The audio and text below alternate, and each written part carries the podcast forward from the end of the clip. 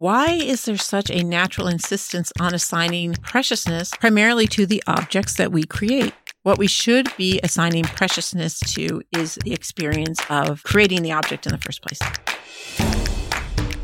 Hello, all my very precious creatives out there. Thank you for joining me on the Sage Arts Podcast. This is Sage going solo in the studio today here in the sometimes sunny, although not that often lately, environs of Southern California. It is literally a jungle out there. All the rain we had the first half of the year has got the plants going crazy. There are vines that usually stay near the creek that have traversed our little hill and are now in our yard.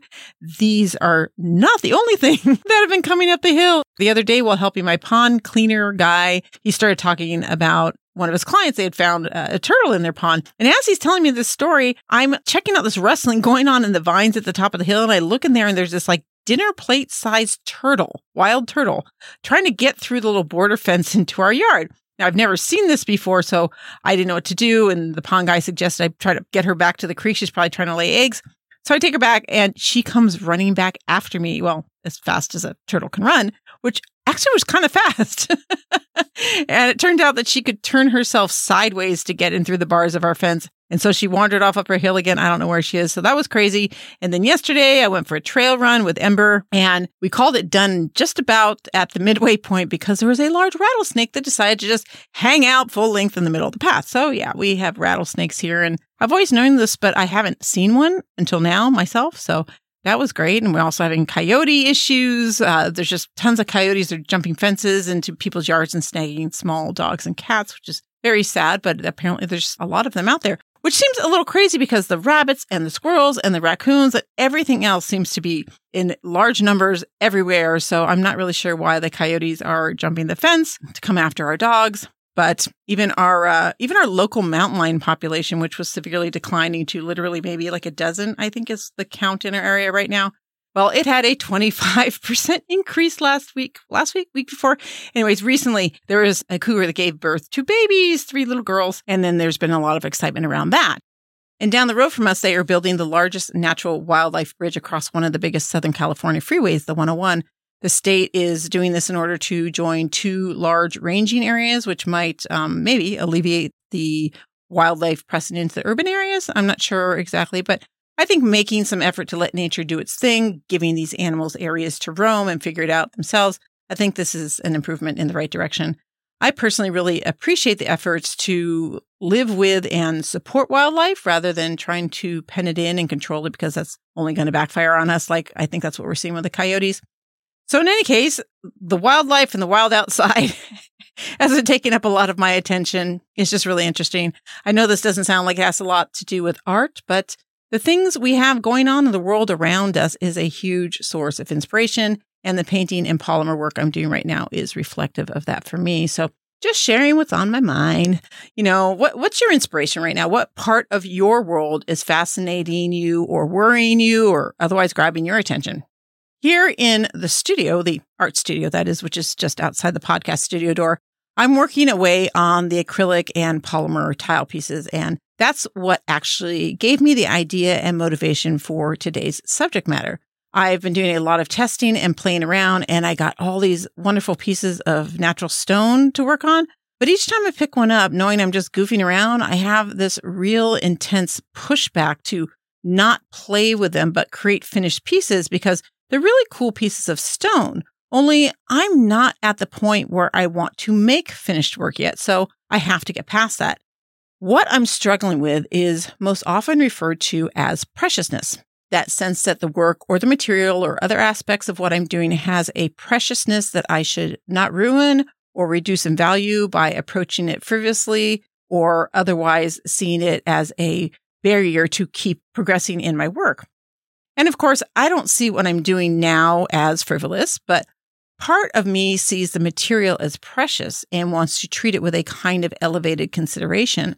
And this is part of the conversation I want to have with you today. I'd like to talk about what preciousness is in art, both as a positive force and mindset and the ways that it can be detrimental. First, speaking of preciousness, your comments and notes are particularly precious to me They keep you and I connected and they give me insight into what you like to hear and what the information I've posted is doing for you so I can better choose the subjects and guests. So I'd like to thank all of you that reach out to me, especially this week. A big thank you to Janelle Sparks for again sharing the podcast announcements as stories on Instagram. I really appreciate that. You and my other cheerleaders must have been really busy this past week because I've had lots of visits to the websites. All my stats are just spiking, which is really cool. I don't look at them that often, but I did this week. It was great. And just a big thank you to all of you. Nice stat numbers are wonderful, but honestly, I prefer connecting with you all personally as much as we can. So keep those notes and messages coming. I can't wait to get those Zoom gathers going next month so we can chat like in virtual person, in person. I'm still planning that out. I'll let you know what's going on. In the meantime, thank you, Janelle, and all of my cheerleaders and the many folks that helped support the podcast with the magazine and book purchases over at the 10th musearts.com website. That's 10th spelled out T E N T H Muse, M U S E, arts, 10thmusearts.com. That's the place to go if you want to get some polymer centric books or magazines because you need them or as an avenue for supporting and giving back to this project. Also, a thank you to Emily over at Alura, mostly for your patience with me. Alura is a research and marketing service specifically for Etsy sellers. That's Alura, A L U R A dot I O. That's the website, alura.io she did a little interview with me about my Etsy shop, and I just took a little while to get it all back to her. So I wanted to thank you for the patience that you've had, Emily. I'll leave a link in the show notes for those of you who want to read the little interview. It'd be of interest mostly to Etsy sellers, as that was the primary focus of the feature. But in any case, thank you, Emily, for your patience and kindness. The Alura service looks to be a real shortcut for those of you who have busy Etsy shops. It definitely can give you more time creating versus marketing because that's what they do. And you create, that's what you do. And no, they didn't pay me to say that. Just wanted to say thanks and let you know the interviews are out there. If you'd like to support this podcast or contact me, all the various links are in the show notes. Those are those things that you find at the end of the episode page in your podcast player. Or if you're on a browser on the RSS site, they're in the description box. You can also go to the sagearts.com website to find pretty much everything that I'm talking about as far as links. They're mostly on the homepage. If you go partway down, you'll find the PayPal and Buy Me a Coffee donation buttons if you want to give back, or go to the contact page in the navigation list to send me an email. You can also send me messages or leave comments on social media on Facebook and Instagram under the Sage Arts Podcast. I have been posting little reels, by the way, on contrast. I'm going to be doing this for the design focus for each month. And the design focus this month is contrast. So go on over and follow and get a regular peek at those. The design dips, as I'm calling them, are a great way to passively learn or get a refresher on artistic design. So go check that out. Okay, enough of all that business nonsense. Let's talk about preciousness. The question for you today to keep in mind as you listen is simply to consider whether you have issues with preciousness. Does your sense of preciousness bring you joy or is it a detriment? We'll talk about a handful of ways this sense of value can get in your way, but also a bit about how to embrace preciousness in an encouraging and meaningful way. And why don't we start with that? What is a positive view of preciousness? I think to create from a mess of raw materials something imbued with you, the way you put yourself in the paint or the clay or the paper, the camera, the digital code, the metal, the wood, the stones, the fiber, whatever it is you create with, the way you take it from nothing to an entity of its own, it's really magic. Art is an imprint of your mind in the material, a transference of who you are into the inanimate in a way that can be given to someone else so that they can experience a little bit of you and your world or your aesthetic every time they look at it or use it or just remember it. It's really mind blowingly amazing. That is a great kind of preciousness. The fact that this is a rare thing that you've created that didn't exist before ever in the world. It's a miraculous thing. It's astonishing. It's just intensely precious. But there is a dark side to this, a contrasting side, if you will. Since we're talking contrast this month, we'll point out those contrasts. The issue that can arise all too often with this sense of preciousness is that it can create fear, some version of fear, and it can even create creative paralysis this is actually a huge thing for me, something I've battled with on several levels throughout my artistic career. The curious thing about this is that most people I've known who deal with it aren't or weren't particularly aware of the problems that preciousness causes if they were aware that they battled with it at all. I think the reason for that is that it's so very natural to feel that your work is precious because, for one, it is, but it's probably not precious for the reasons you think.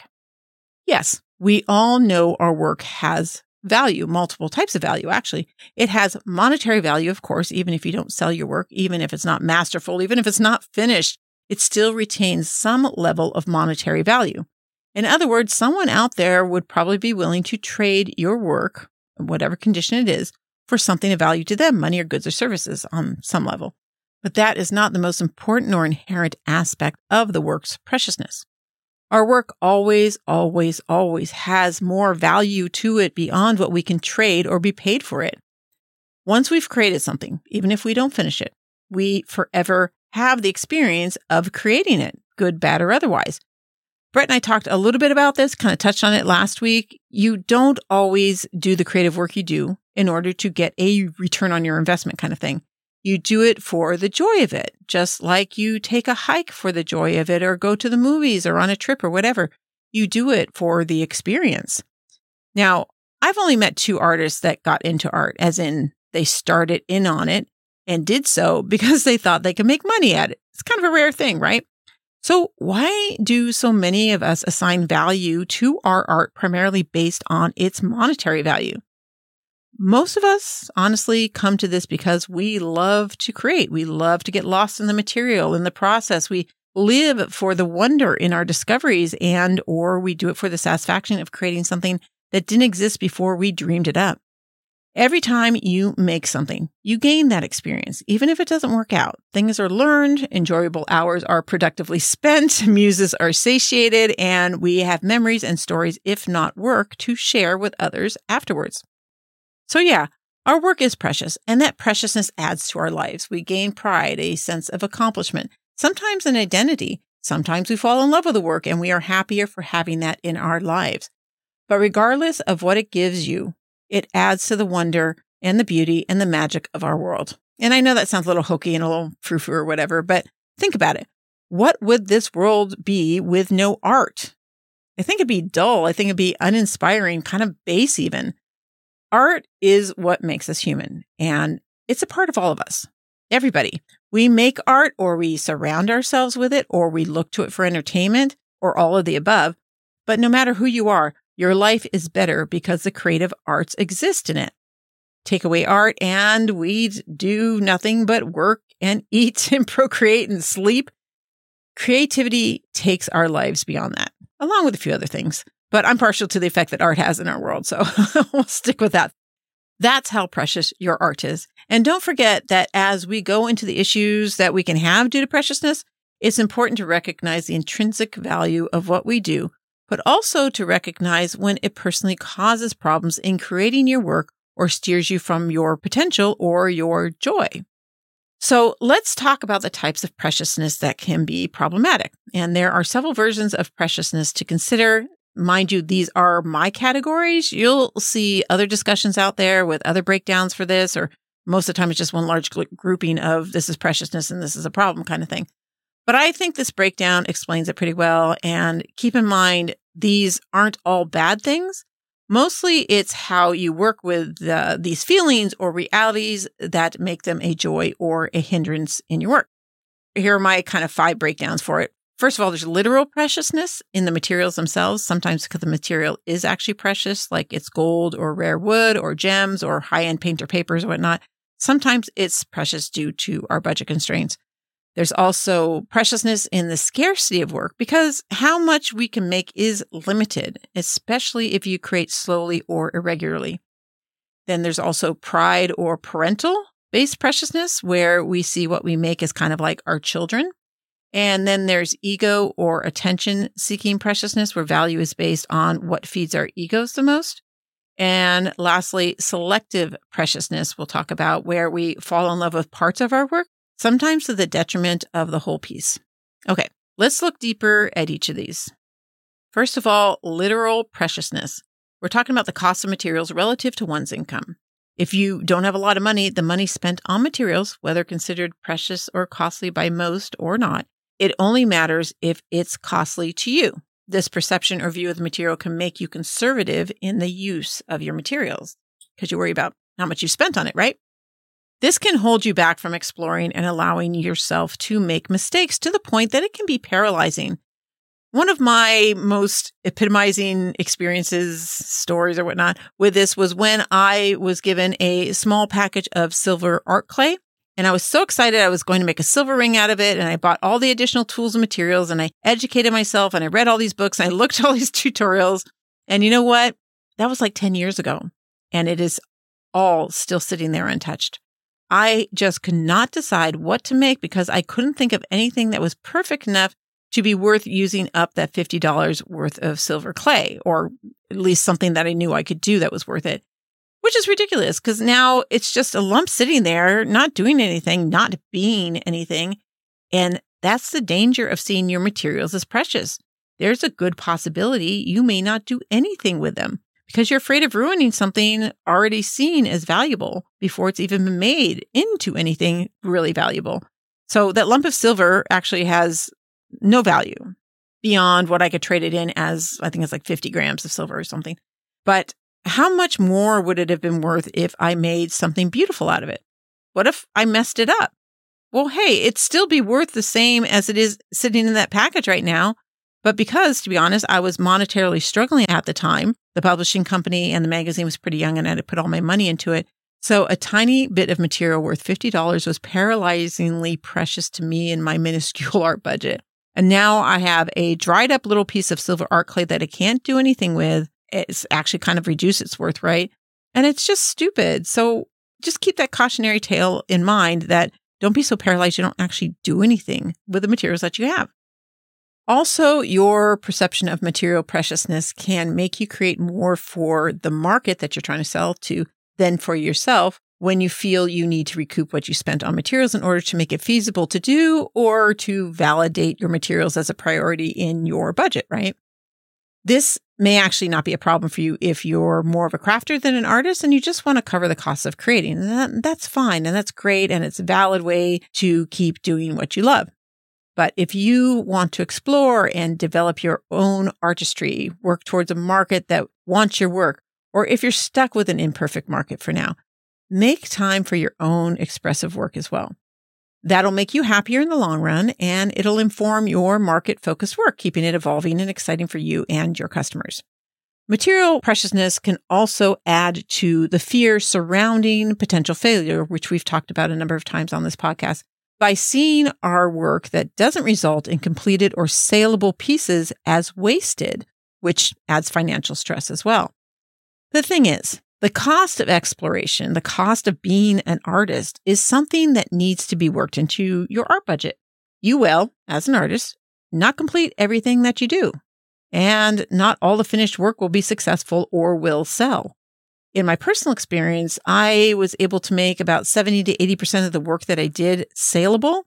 Not that all of it sold, but I think I was pretty fortunate in that by the end of the year, I usually sold about 90% of what I've made because I did clearance sales or whatnot. So look at your averages and come up with a waste budget. Like in my scenario, I could assume 30% waste. And if you are comfortable with a budget like that, where like every $10 in materials includes $3 in product that won't become art, then you can more comfortably create with curiosity and take risks knowing you're okay financially because you've budgeted it already. Now, this doesn't necessarily get you over the hump of trying to avoid wasting material if you're raised to never waste anything or you have environmental concerns about wasting precious resources. But if that's an issue for you, most materials, at least that I have experience with, have really interesting ways to use what is often thought of as wasted material. Polymer clay, for instance, is famous for that. There's literally hundreds of ways to reuse polymer, cured and uncured.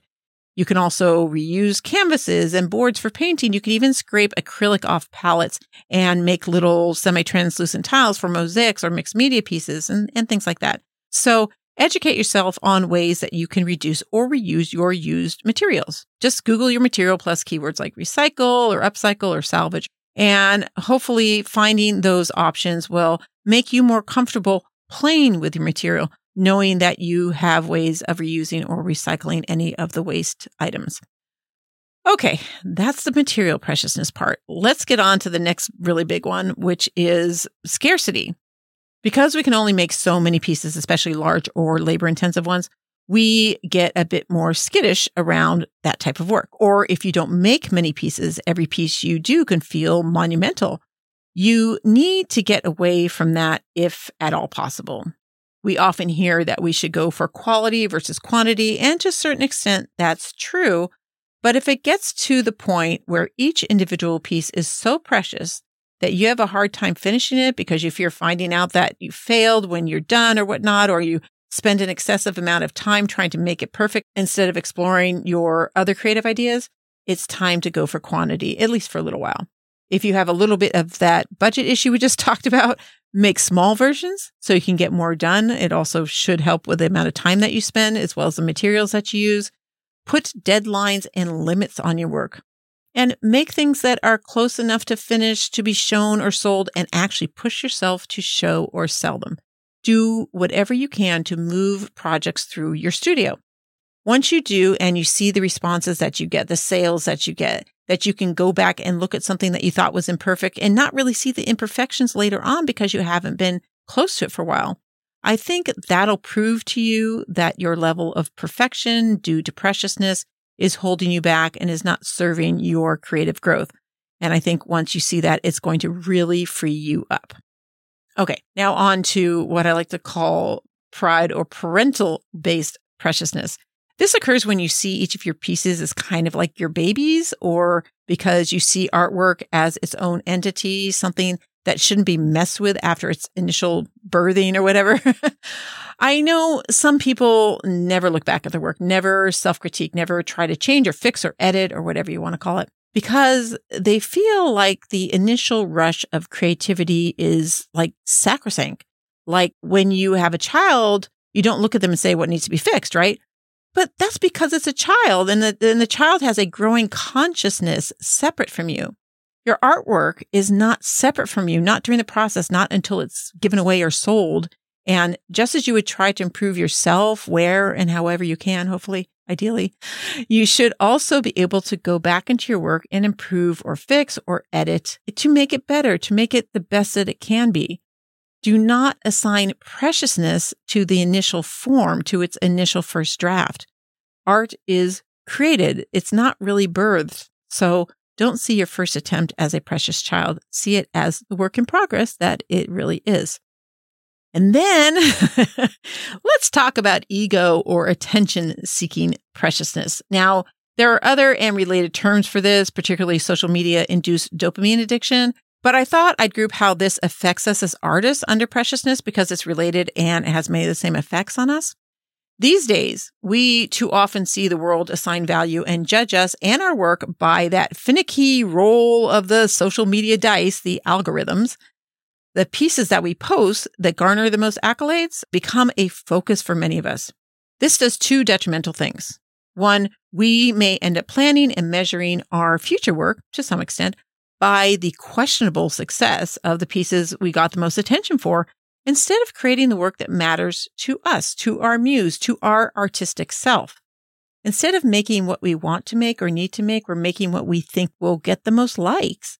And that's a travesty. At least I think so. Maybe you don't think so.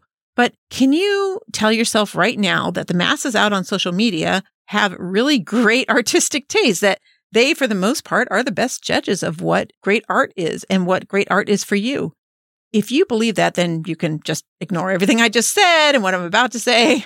But if you realize that the masses out there aren't the ones you probably want to judge your work, that you and your potential customers and maybe friends, family, and other artists you admire are the ones that count, then maybe you can let go of that attention seeking aspect that assigns preciousness to certain popular pieces and just make what your muse is curious about, or at the very least, that your real life customers want. Now, I know many of us get on social media to increase our market. That is the great hope we all have, right? But when even the most popular people are transforming something like 2% of the attention that they're getting into actual sales, an average good conversion rate is something like 2 to 5%. Realize that you are letting that other 95 to 98% of the audience that's commenting and, and liking your work, or maybe more if you consider all the people that pass you by, which you don't know about, but you feel when you don't get all those likes that you hope for. So you know you're being passed by. When you let these others determine what you do, or you see what you think of as popular posts and try to recreate that popularity for yourself when you don't know why that piece actually went viral. I mean, it could have gone viral because of paid marketing or a huge following that they gained over like a decade or just good timing or just great photo editing or whatnot. When you do that, you're making changes based on things that have little or nothing to do with you or your art. So don't assign preciousness, don't assign value to certain pieces over others based on the feedback you get on social media. It's just not going to be accurate. Yes, it's wonderful to put your stuff up there and get the likes and get the accolades and get the comments and feed the ego a little. Nothing wrong with that. Go ahead and bask in that positivity but make your own independent decisions about what you're creating based on your unique voice. Just let your curiosity lead you, not what you think works on social media. And the other reason why having our thoughts focused on social media is detrimental is because we can end up spending so much time and mental energy posting and promoting and checking in on posted work that we're not working. Or more importantly, our free time, our free mental time is not being given over to develop new artistic ideas, to let our curiosity mull things over and access our authentic selves and not just ponder the trends on social media. See the necessity of doing nothing episode. That's episode 20 if you don't know why this time is important for you. Our minds aren't as open to the inspiration of the world around us, like the wildlife I was talking about earlier, when we're busy thinking about the online world or social media at least. And that's not to say that social media is all bad. Like I said, it's it's nice to get those little ego strokes. There's nothing wrong with that. It keeps us going in many ways. It's motivating. And there are useful posts on those platforms, including skillfully made works of art and inspiring stories and all that kind of thing. But you need to be able to get all that out of your head when you work and remember that the sense of value, that outside validation, is not the source of your ideas or your unique voice. Last point on this let's talk about selective preciousness. This is when you're falling in love with certain parts of your art. And we all have this. We all have little parts of our work that we just like, oh, we just adore. It might be a particularly well rendered face or an amazing combination of colors or a dramatic but accidental texture. We love these parts so much that we will change other things in the work to make them fit, even when they don't, or we don't take them out, even when they don't fit. You need to do what's best for the whole piece. So don't apply preciousness to just parts of your work. It blinds you to the value and worthiness of the other parts and really the end result of the whole piece. If there are parts you love, but you know you've got to get rid of it or change it or whatever, maybe you can save it in some way, like take a close up photo of it, or maybe even you can cut it out or carve it out or start the piece over again and leave the unfinished piece with your little beauty in there still intact so you can admire it whenever.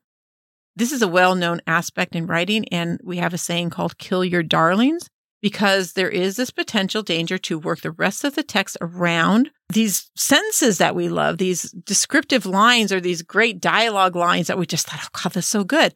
But they're great on their own. So a lot of people like cut them out and put them into like a separate document. they keep all their darlings instead of killing their darlings. They just kind of like, they kind of trap them somewhere else. But if you don't do that, it keeps you from making a better piece and something that makes sense. I really think it does apply to every form of creative art. You just really have to be willing to sacrifice any part of your initial draft of your work as needed. Just assign preciousness to the well finished piece and not just parts of it. Now, you might have noticed that all these types of preciousness include the danger of one specific thing that I kept kind of harping on not progressing, not moving on to more creative work. I feel like this is true of preciousness and all types of things. Like if you get a new pair of shoes and you love them so much, you're afraid to wear them and get them dirty and scuffed. You have the object, but then you don't have the experience the object has to offer. So you've gotten to the point of acquisition, but not beyond that, right? There's so much more you could get out of that pair of shoes. You could go out on the town, have fun. You can get that boost of confidence when you're wearing something you think looks really great. You can get compliments on them, all that kind of stuff, right? I'm not saying you have to take your art out there and get it dirty and scuffed. That's not what I'm saying. If anything, I'm saying you need to get out there and get dirty and scuffed because that means you would have experiences then. And you need to have the experiences more than you need the object. Some of you might want to argue with me about that. Maybe there's a reason for some of you to hold the object of art in higher regard than anything else it can do or represent for you. If so, please write me about that, by the way, because I couldn't think of a good reason, but for some reason I'm thinking there might be, and I'd like to see the other side of it if it's out there. I know Brett has learned that nothing he makes is particularly precious due to the type of work he does. And if this is the first time you listen to the podcast, Brett is my husband and he works in animation in the big studios in Burbank out here in Southern California. And I think losing a certain level of preciousness with his work is really a gift. He works in an industry where his creative efforts do not reach their final stage where he can see the outcome for months, if not a year or two after he's done working with it. By the time the cartoons he works on are televised, he's on to something else. There's some great work actually that he's done and he's never even seen it because by the time it came out, it just wasn't important to him anymore. He also sketches all the time and he sketches so much. So it's this whole quantity thing, right? Honestly, sketches every day, multiple pages a day. So there's no scarcity issue there. There's no rarity in what he's made. Some of the pieces are really, really good and are more rare than others. That always happens, right? But I really admire that he just keeps drawing every page, page after page. There's tons of books. He has a closet full of sketchbooks that he's done because that's how much he's done. And, and that really helps him set aside any hesitation and drawing whatever it is that he wants to draw. For all of this lack of preciousness in these other areas, he did at one point get really wrapped up in the responses he would get on Instagram when he would post his work but he toggled off the listing of how many likes his images get. So he doesn't automatically see that when he goes in. And I think that's really not a bad idea if you get a bit obsessed with those numbers. You see, problems with preciousness on some level hits even the most hardened artistic veterans. As for me, every day I sit down to paint or sculpt, I have to give myself explicit permission to use whatever I want, as much as I want. And still, it's hard because those precious feelings I have with my material is partly for the sake of the environment, not just for our budget here. But if you are going to create, you really don't want to do it halfway. I don't know if I will ever be able to just go wild with my materials because I was raised not to be wasteful and I've never been wealthy, so it's it's a hard thing to battle. But being aware of it and being logical rather than emotional helps free me up to do the work I want to do when preciousness kind of rears the ugly side of its head, right? So, next time you find yourself hesitating or stopping or skimping, just go ahead and kill your darlings. You know, that might be mentally killing off your ideas of preciousness, or they may literally be destroying the artistic object that you find precious. And that's, that's something you should do. If you've never made something knowing you're going to destroy it at the end, go ahead and try it. It's amazingly freeing. You stop worrying about perfection when that happens. Your child self just comes out and just plays with the material. There is no preciousness because there is no permanency of the object that you're creating. And that's kind of a big lesson there. There isn't a lot of permanency in art. Sure, our work could last tens or hundreds or maybe thousands of years, depending on the material and the quality and how it's cared for, of course. But in our own lives, most of our work disappears at some point. It goes to another home. It's given to a family or friends. It gets buried in boxes under newer work or it gets stashed in the attic. A small percentage of our work is displayed in our homes or studios or other places where we get to go and visit it.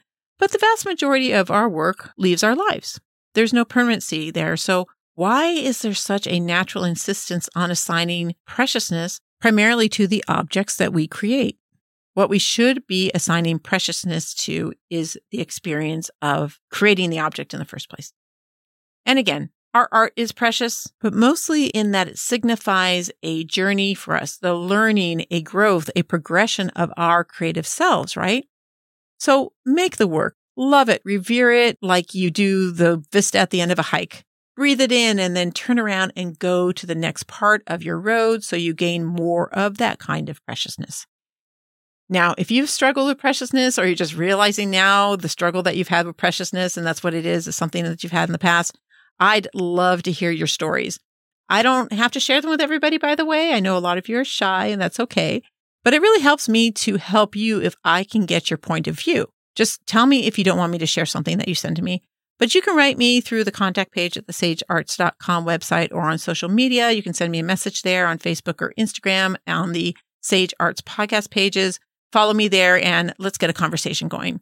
And remember to hit that follow button, by the way, on your podcast player as well. If you're listening to me on Apple or Spotify or Google or whatnot, you can get all of these links that I keep bringing up as well as the donation buttons if you want to give back because you found this valuable, if not precious. And you can find those in the show notes and on the sagearts.com website. If you're listening to this through the RSS website link um, that I bandy about all the time, the links are in the little description box there. And if you want to keep up to date on my activities on the Zoom chats coming in July and get any extra material offered to go with various episodes, uh, which happens like once a month or so, click that news and notices button on the homepage of the Sage Arts website to get that little Sunday morning email. I don't use that email list for anything else. Literally, I promise, I promise, promise. I'd also like to know what you think of the podcast and the best place right now, besides writing me directly, is to give me a review on your podcast player. Reviews and follows um, on the show help move the podcast up the search list, or so I'm told. so let's get more people in on this conversation, shall we? In the meantime, why don't you go to your studio and start thinking about what is precious to you and why, and whether it is a joy or a hindrance. There's nothing wrong with falling in love with your work. Just don't let your darlings hold you back, okay? So until next time, keep progressing in your work, stay curious, feed that muse of yours, be true to your brand of weirdness, and I'll catch you here for the next episode of the Sage Arts Podcast.